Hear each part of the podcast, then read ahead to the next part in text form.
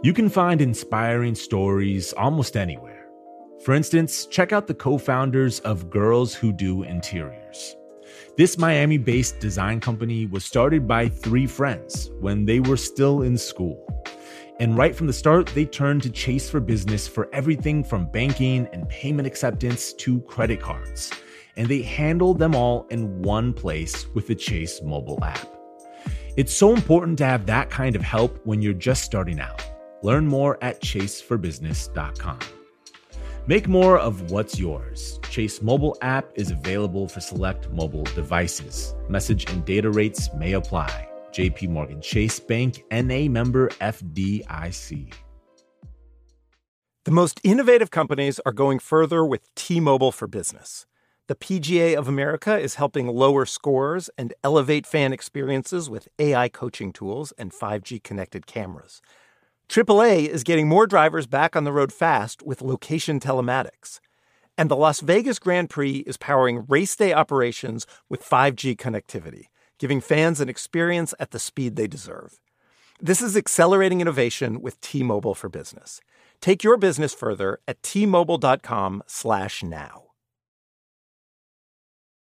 You know you've got a comeback in you. When you take the next step, you're going to make it count for your career, for your family, for your life. You can earn a degree you're proud of with Purdue Global.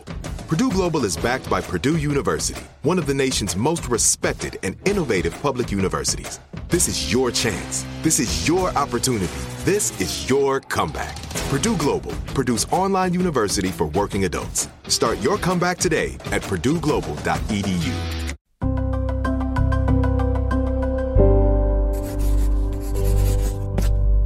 Pushkin.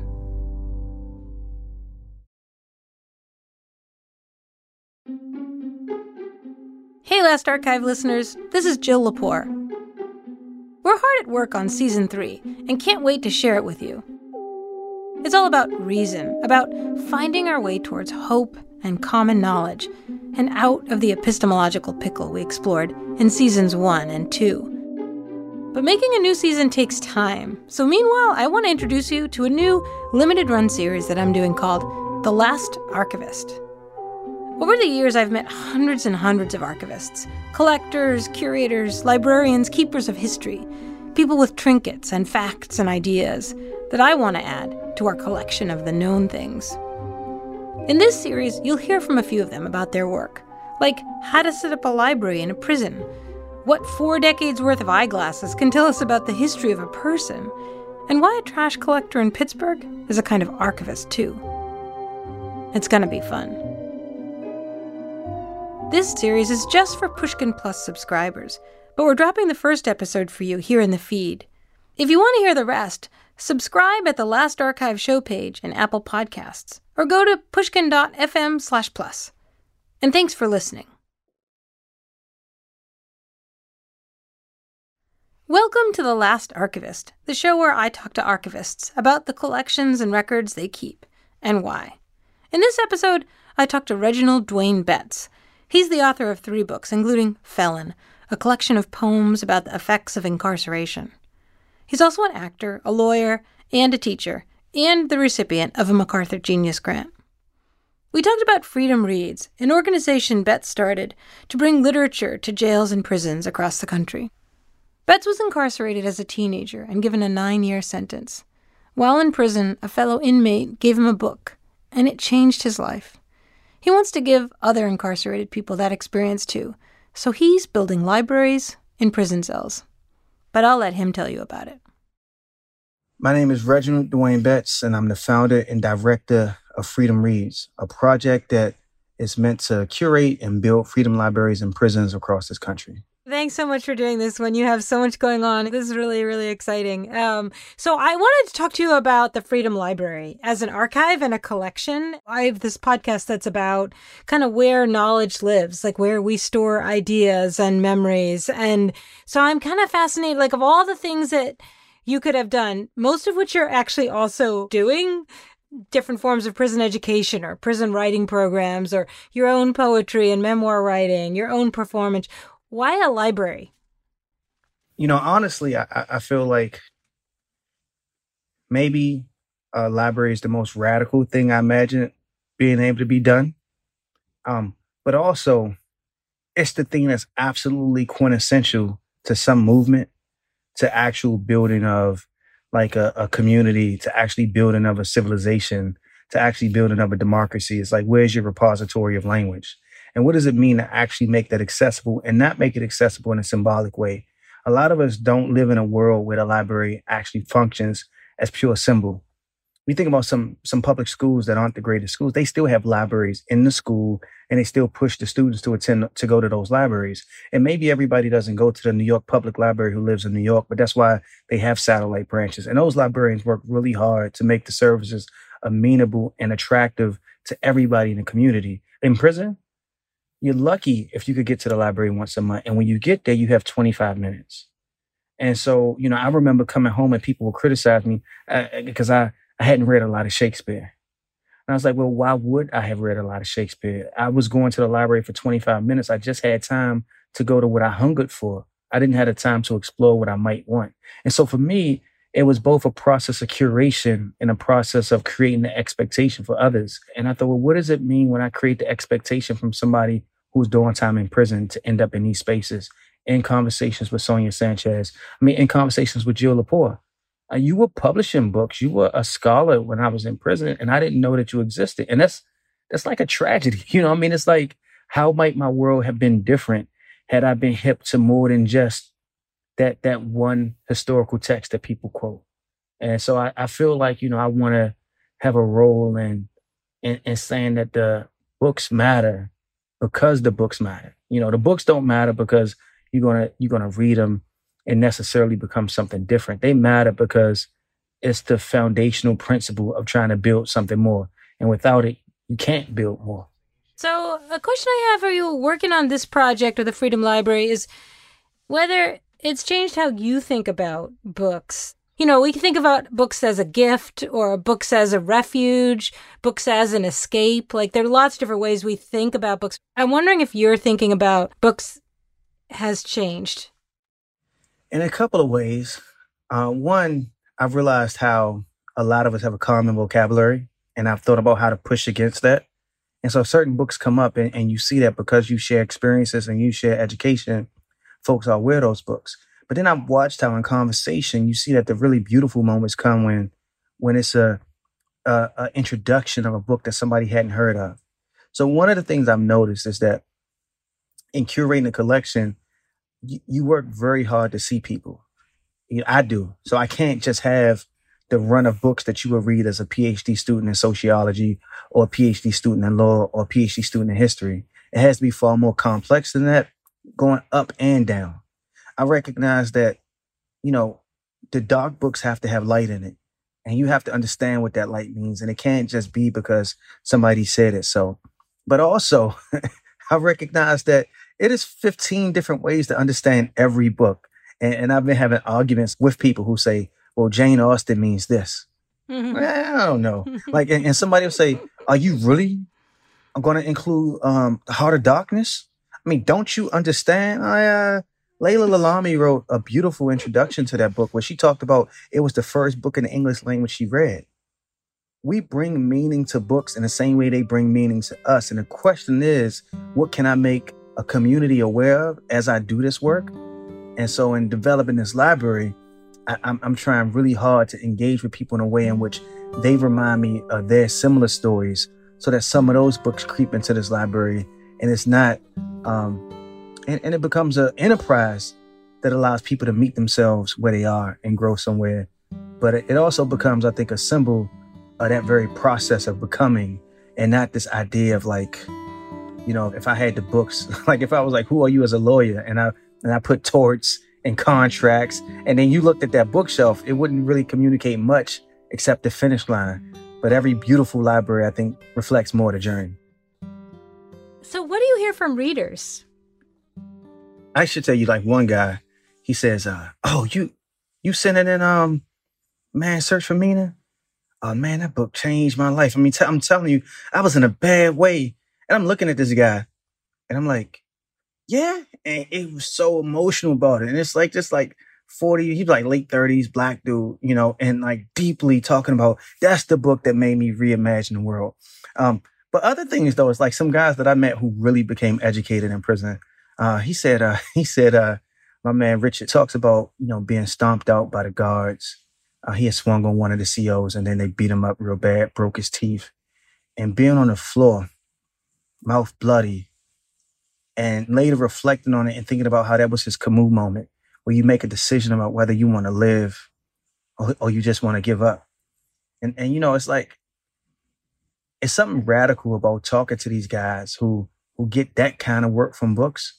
And it's interesting because the books get you just up to that ledge where the next thing you, you, you start asking is, but how do we respond to the world given the decisions that were made? And how do we want the world to respond to us given the decisions that we made? So it's been it's been powerful. And some people haven't liked some books you know, and it's like, and sometimes the DOC administrators are like, well, people don't like the books. And I'm like, this that's okay. you know, that's part of it too. It's like you don't have to like every book. I think, you know, I, t- I told I told the warden, I said, you know, part of my challenge is to remind people why these books matter, but also put emphasis on these and books, and it's not singular. So maybe something else will jump out to them. Um, and I, have I've been reminded of that, and that's been a, a, a nice lesson for myself as like a writer and a thinker who sometimes gets sad when people don't love what I say is that, you know, these young these these young folks and just men and women in prison have sometimes not liked books that I love. And and I have to accept that and so do the writers. Yeah, but also discriminating between the books that you love and you hate is kind of the spark too. Like that's that's that's how you find out who you are. Like I'm a person yeah. who hates Melville. That's now I know that. No, that's a lesson though, honestly though, because I think that you have to have a certain kind of self-confidence to really dislike a book. I know the first book that I vehemently disliked. And, and I know my response was to write a 10 page essay about how I disliked the book. And I was in solitary confinement. And I'll never forget that book. I'll never forget the ideas in it. I'll never forget exactly what made me dislike it. And and and I've only read it once, and I and I know it. I know it in ways that I don't know books that I love. It was All God's Children, Fox Butterfield, about Willie about Willie Bosket. He was the kid that that led to the the New York youth offender law, but I know what prison I was at. I know what cell I was in. I know that I paid for the book, which is, which, God damn it. yeah. Yeah, but then you own your ideas, you know? Like that's the freedom of that. Like you own your opinion about that book. When you don't yeah. have much, like you can own that. Especially when you don't have much. And I also think that's one of the powers of the library is that, you know, when you don't have much, you do have your own ideas and books help you develop your ideas and help. I had ideas post reading that book that I didn't have before you know, reading that book helped me understand the world around me in a way that I didn't before I read the book because I needed to be confronted with arguments I disagreed with to help me know what I cared about. Uh, in the same way in novels, you know, you get confronted with these characters that bother you. I mean, it makes you know why, you know, and, and makes you maybe change some of the ways that you act in the world. It's like, I don't, maybe I was like him. I don't, I don't want to be like him or her. You know, I don't want to act like they do. So, yeah, yeah. To imagine yourself being in the role, in the place of another human being making a choice is to imagine choices in in a way that you know is is about fully figuring out who you are. So you started sending out books already to to prisons and to juvenile detention centers and you're also involved in the building of physical bookshelves for the is that right for the library yeah. to be housed in how's that working how does that work it's actually fantastic. I mean, one of the ideas was, okay, what if we just build books? And then some people said, but why don't you just give books away? You know, why why build a space? Uh, would you say that about your local library? Would you say why build a space? You know, a library is not just a collection of books that's strewn on the floor or, or placed on shelves. It's actually like some organizational structure that invites people to come towards it. And so that was a problem. How do you create that kind of space? How do you create a micro library within a building that only has straight lines and right angles. That that typically your understanding of it is only based on violence. And it has to be more than like the bookshelf behind me. And so we created something beautiful. We had them design something that has curves because no curves exist in prison. We had them design something where you can access the books on both sides because we want people to come together and meet at the stacks, you know, and be able to communicate with each other. And what's really been fascinating is that it's forced me to gain knowledge from others. You know, it's forced me to accept what I'm not an expert in. So I'm learning what sheet goods are. I'm learning that some woods are soft and some woods are hard. And I'm working with the Department of Corrections and recognizing that prisons are violent places. And so we have to build a structure that doesn't hurt somebody. You know, we have to build a structure where the wood isn't so soft that it could be peeled and turned into weapons. I mean, and these are like serious considerations that I think going and creating something beautiful, but going and creating something beautiful within a context where it will exist, recognizing that once it's created, all of us will want this in our house. And so I'm trying to bridge the gap between prison and freedom in such a way that it makes another argument for not needing prison, but it's acknowledging the, the conditions of incarceration right now. And and and look, and fascinating, and you're the first person publicly I've told this. You know, already Norfolk of Malcolm X fame, they've gutted a prison cell, and we're turning a prison cell into a library.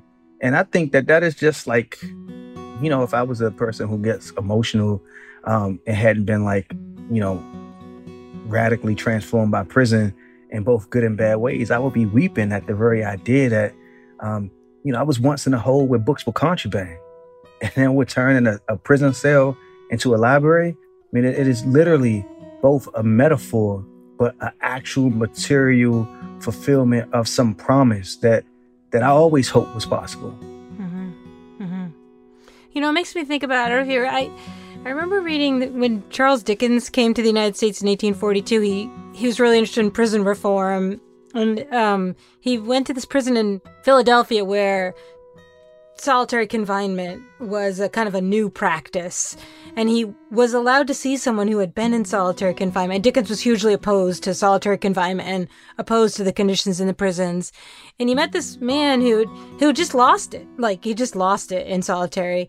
And he he had been given like a single newspaper sheet and he had made a hat out of it and he wore this hat made out of a newspaper and it's just like this wrenching moment in this account of dickens's like this was his reckoning with america this was this weird american moment was like watching that mind you know be kind of put into this cell and the way that this man was trying to escape um, I don't know, just thinking about the the cell being turned into a library. It has this uh, just incredible, almost like Dickensian feel of the kind of the, the magnitude of that, you know, symbolically. For me, it was walking down those corridors and feeling the way that the, the stones carry memory. And and the way that the memory of those stones, I mean, they carry the memories of that guy from Dickens, you know, his mind unraveling because somebody felt like the way to transform you was to put you in a dark hole and leave you there until they decided you should be free. And, and, and you know, a part of the project is, is to make people recognize that. So when people say, but really you want to build a library in a cell? I say it's one library in one cell in America, but it's 2.3 million people in all of the other cells. And the question becomes, do you want to talk to me about the library that I built in that cell? Or do you want to talk to me about the 2.3 million people that we filled all of the other cells with? Because I bet if we filled all of those other cells up with libraries, it wouldn't be room for people. And nobody would have a problem with those books being there. No matter how decrepit the building was, we would find our way to get to those books because we have value in it. How can we don't find a way to get to those people? Yeah, that's beautiful. I, I'm just so impressed by everything that you're doing and by the just the scale of this project. And it's just deep humanity. And it's really going to stick with me thinking about what it means to care about each of those 2.3 million people the way we care about the books in our libraries. And I just want to thank you so much for everything you're doing and uh, for taking the time to talk with us. Well, I'm I'm super humble and and I thank you for participating and for caring about it. You know, it's like it's it's, it's probably the coolest thing I've ever done in, in this life. You know, if I would have picked one, and I'm glad that other people um, share some of my fondness for it. Thanks for listening. That was Reginald Dwayne Betts. You can find out more about Freedom Reads at freedomreads.org. If you want to hear the rest of this series, subscribe to Pushkin Plus. Look for the Last Archive show page in Apple Podcasts, or go to pushkin.fm slash plus. And if you're already a subscriber, thank you. This episode was produced by Lucy Sullivan. Music by Stellwagen Symphonette.